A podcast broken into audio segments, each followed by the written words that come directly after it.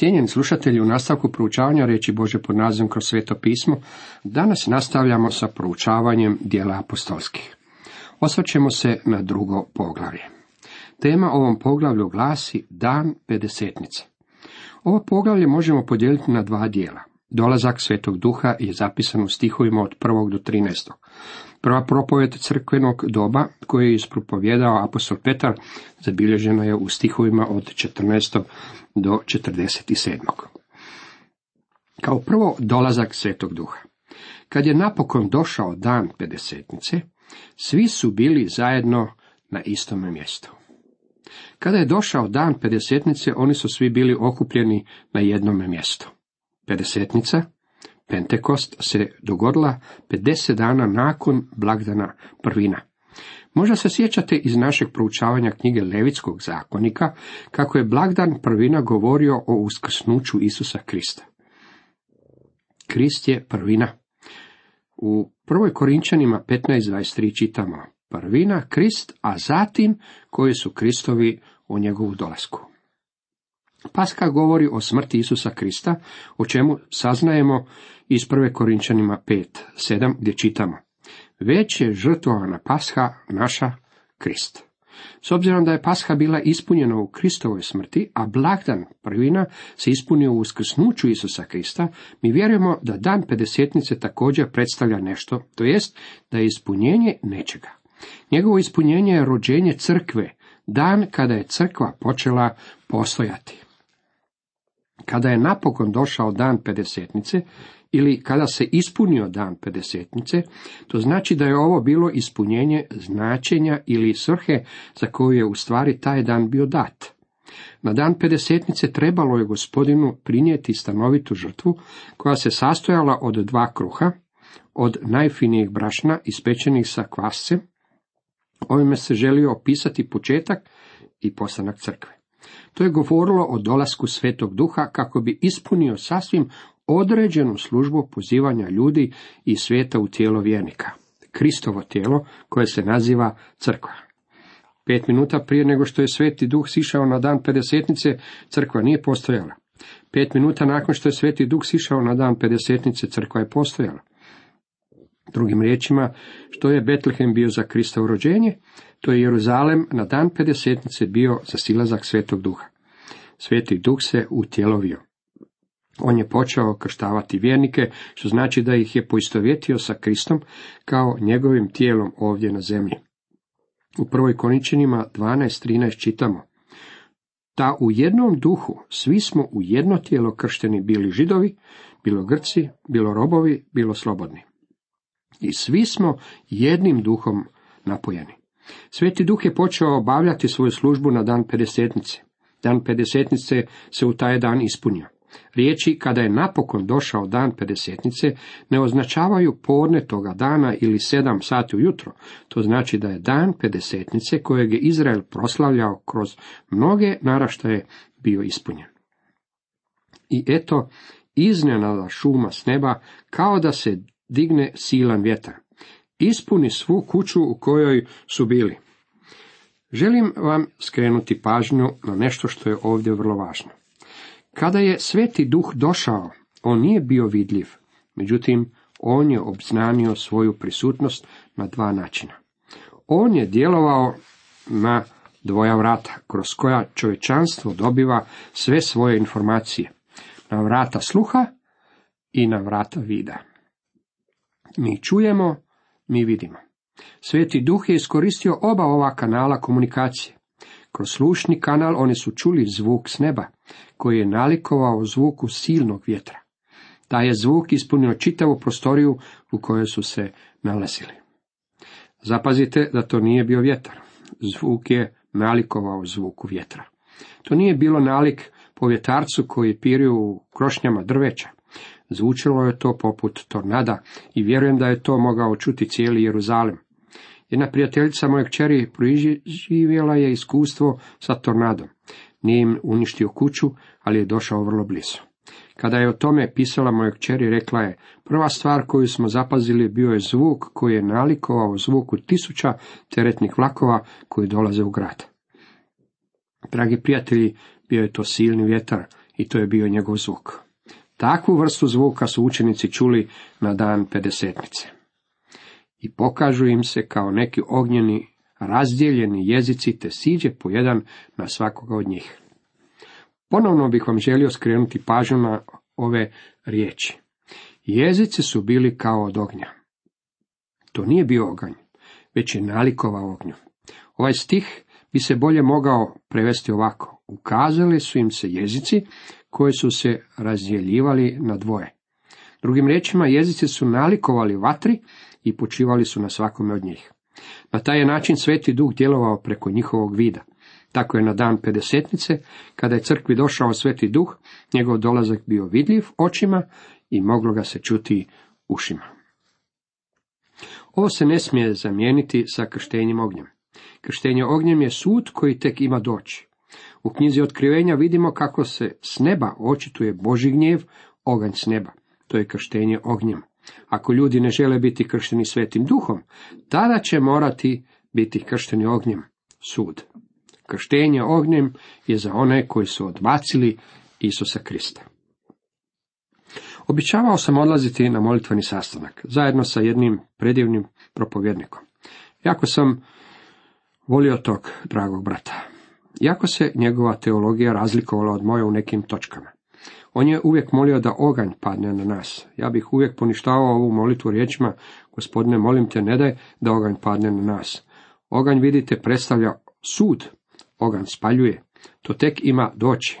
Kada je Sveti Duh sišao na dan pedesetnice, okupljeni učenici su vidjeli nešto što im je po izgledu nalikovalo na oganj. Svi se napuniše Duha Svetoga i počeše govoriti drugim jezicima, kako im već Duh davaše zboriti. Ovaj stih nam govori kako su se ljudi napunili Svetim Duhom. Netko će možda postaviti pitanje u svezi sa mojom prethodnom izjavom da su učenici bili kršteni Svetim Duhom. Pa jesu li bili? Da, Gospodin Isus im je rekao da će biti, i dok je jednom s njima blagovao, zapovjedi im da ne napuštaju Jeruzalema, nego neka čekaju obećanje Očevo, koje čuste od mene, Ivan je krstio vodom, a vi ćete naskoro nakon ovih dana biti kršteni Duhom Svetim. Djela jedan, četiri do pet. Sama činjenica što su se napunili Svetog Duha ukazuje na to da su sve ostale službe Svetog Duha vjernicima u tom dobu bile ispunjene. One su se dogodile ovim redoslijedom. Prvo, oni su bili regenerirani, obnovljeni. Čovjek se mora nanovo roditi. Odgovori Isus: zaista, zaista kažem ti, ako se tko ne rodi iz vode i duha, ne može ući u kraljevstvo Božje. Ivan tri pet. Drugo, u njima je boravio Sveti Duh. A vi niste u tijelu, nego u duhu, ako Duh Božji prebiva u vama. A nema li tko Duha Kristova, taj nije njegov. Rimljanima osam devet. Treće, oni su bili zapečaćeni Svetim Duhom, u vječni odnos s Bogom.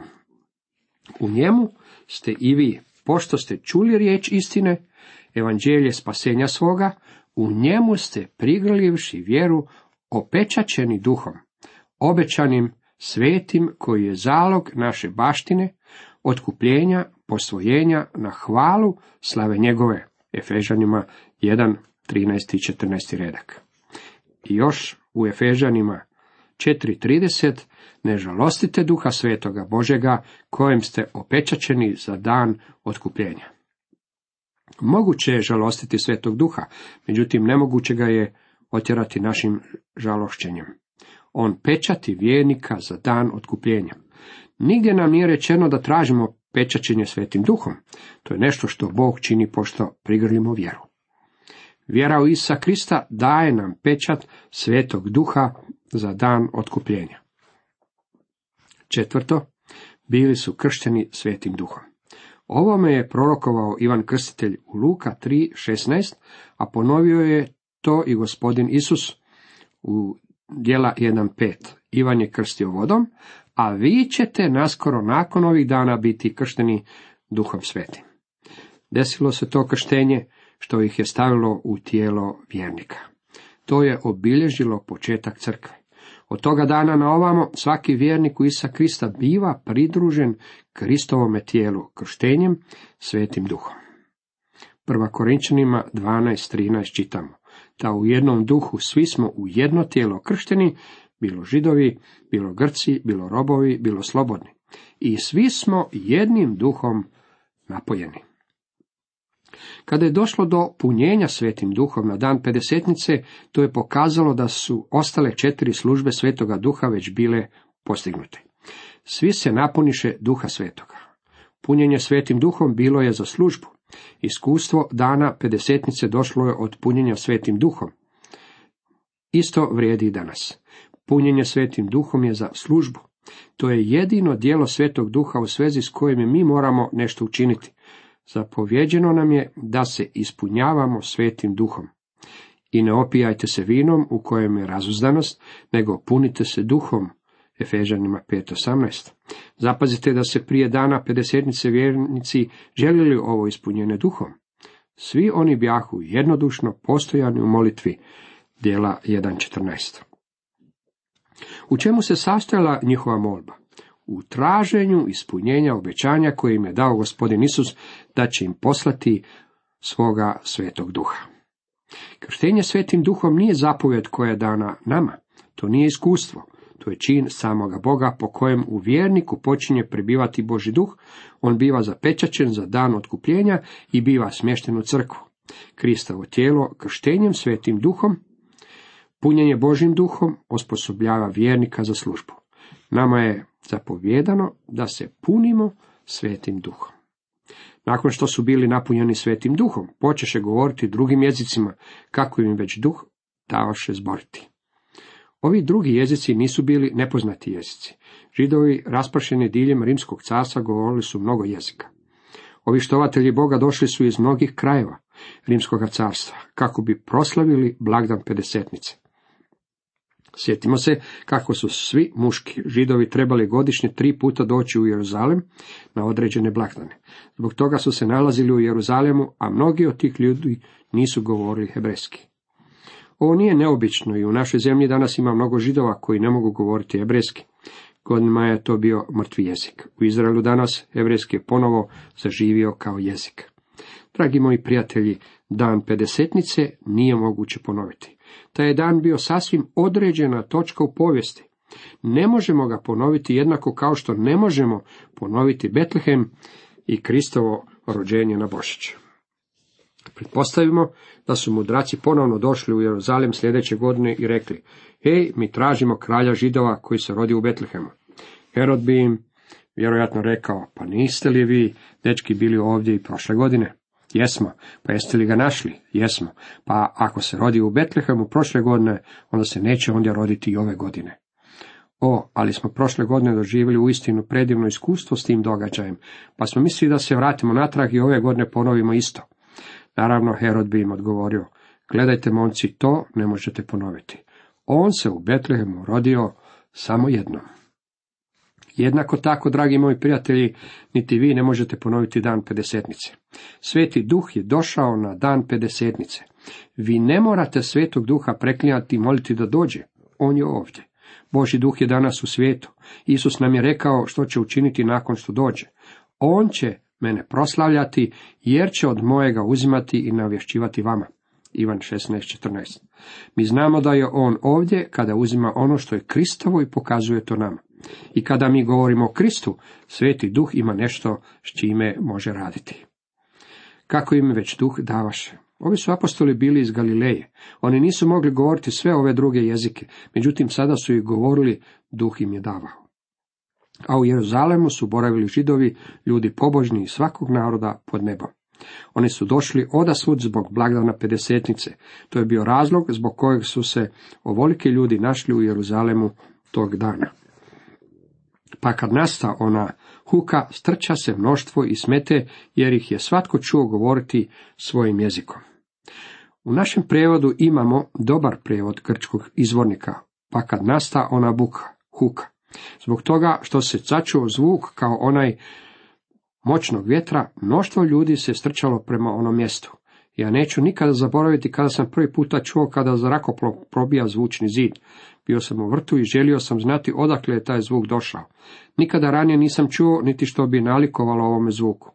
Zvuk kojeg su ljudi u Jeruzalemu čuli na dan pedesetnice bio je zvuk kojeg od ranije nisu poznavali, zato su potrčali prema mjestu odakle je dopirao, što je vjerojatno bilo na području hrama. Ondje je vjerojatno bilo svih sto dvadeset vjernika. Ljudi koji su potrčali prema onome mjestu bili su zbunjeni zbog toga što je svatko od njih mogao čuti. U grčkom je ovdje upotrebljeno nesvršeno vrijeme, tako da bi u stvari trebalo stajati jer ih je svatko slušao, kako govore njegovim djelatkom. Ne samo da su govorili jezikom kojim se govori u njihovoj zemlji, već je svatko mogao čuti učenike da govore dijalektom kojim se govori u njegovom dijelu dotične zemlje. Ovi učenici nisu govorili nerazumljive riječi, nisu govorili nepoznatim jezicima. Ovi su ljudi govorili dijalektima kojima su govorili ljudi u mnoštvu. Postoji još jedan aspekat kojeg moram spomenuti. Neki naučenjaci Biblije vjeruju da ono što se mislilo ovdje reći je da apostoli nisu govorili u drugim jezicima, već da su govorili svojim galilejskim dijalektom, a da je čudo bilo u slušanju. Jer u Bibliji piše kako ih je svatko čuo gdje govore njihovim jezikom. Je li čudo koje je razbilo jezični barijeru bilo u govorenju ili u slušanju? Svi su bili izvan sebe i divili se govoreći: gle, nisu li svi ovi što govore Galilejci? Pa kako to da ih svatko od nas čuje na svojemu materinskom jeziku? Parti, Međani, Elamljani, žitelji Mezopotamije, Judeje i Kapadocije, Ponta i Azije, Frigije i Pamfilije, Egipta i krajeva libijskih oko Cirene, pridošlice Rimljani, Židovi i sljedbenici, Krećani i Arapi, svi ih mi čujemo gdje našim jezicima razglašuju veličanstvena djela Božja. Ovdje su bili okupljeni ljudi sa tri kontinenta. Svakako oni su govorili različitim jezicima i narječima. Svatko od njih je čuo ove Galilejce gdje govore njemu razumljivim jezikom. Moram još jednom napomenuti kako se nije radilo o nerazumljivim jezicima. Bili su to jezici koje su ljudi mogli razumjeti. Svi su izvan sebe zbunjeno jedan drugog pitali: što bi to moglo biti? Ljudi su bili zbunjeni. Smeteni bi možda bila bolja riječ. Jednostavno nisu razumjeli što se to događalo. Drugi su pak, podrugujući se, govorili: slatkog su se vina napili. U nekim prevodima stoji mladog vina, dok bi doslovni prevod trebao glasiti slatkog vina, kako u hrvatskom prevodu i stoji. Slatko vino ima jaču moć opijanja, bilo kako bilo, neki od okupljenih su smatrali da su se učenici napili. Zapamtimo što Pavao piše u Efežanima pet osamnaest. I ne opijajte se vinom u kojem je razuzdanost, nego punite se duhom. Jeste li zapazili kako se čini da pijan čovjek ima veću snagu? U svakom slučaju barem je prišljiviji. Možda je mnogima od nas danas potrebno punjenje Svetim Duhom da bismo postali pričljiviji, ne da bismo govorili nekim nepoznatim jezikom, već da bismo imali silu da možemo evanđelje prenositi drugima. To je jezičarski pokret koji nam je danas neophodno potreban. Osim toga, potreban nam je jezični pokret koji će učiniti da ljudima možemo dati evanđelje na jeziku kojeg će razumjeti. To je ono što je od presudne važnosti u ovom vremenu u kojem živimo. Kakav je samo dan bio dan pedesetnice, bio je to dan kada je Sveti Duh došao pozvati ljude da oforme tijelo sačinjeno od vjernika, crkvu. Dan prije dana pedesetnice crkva nije postojala, dan nakon dana pedesetnice crkva je već postojala, jednako kao što je blagdan pedesetnice u Starom Zavetu slijedio pedeset dana nakon blagdana prvina, tako i pedeset dana nakon što je naš Gospodin ustao od mrtvih, Sveti Duh došao pozvati ljude da oforme tijelo sačinjeno od vjernika, Kristovo tijelo. Sada će Šimun Petar ustati i odgovoriti podrugljivoj primjedbi nekoga iz mnoštva da su se učenici napili slatkog vina.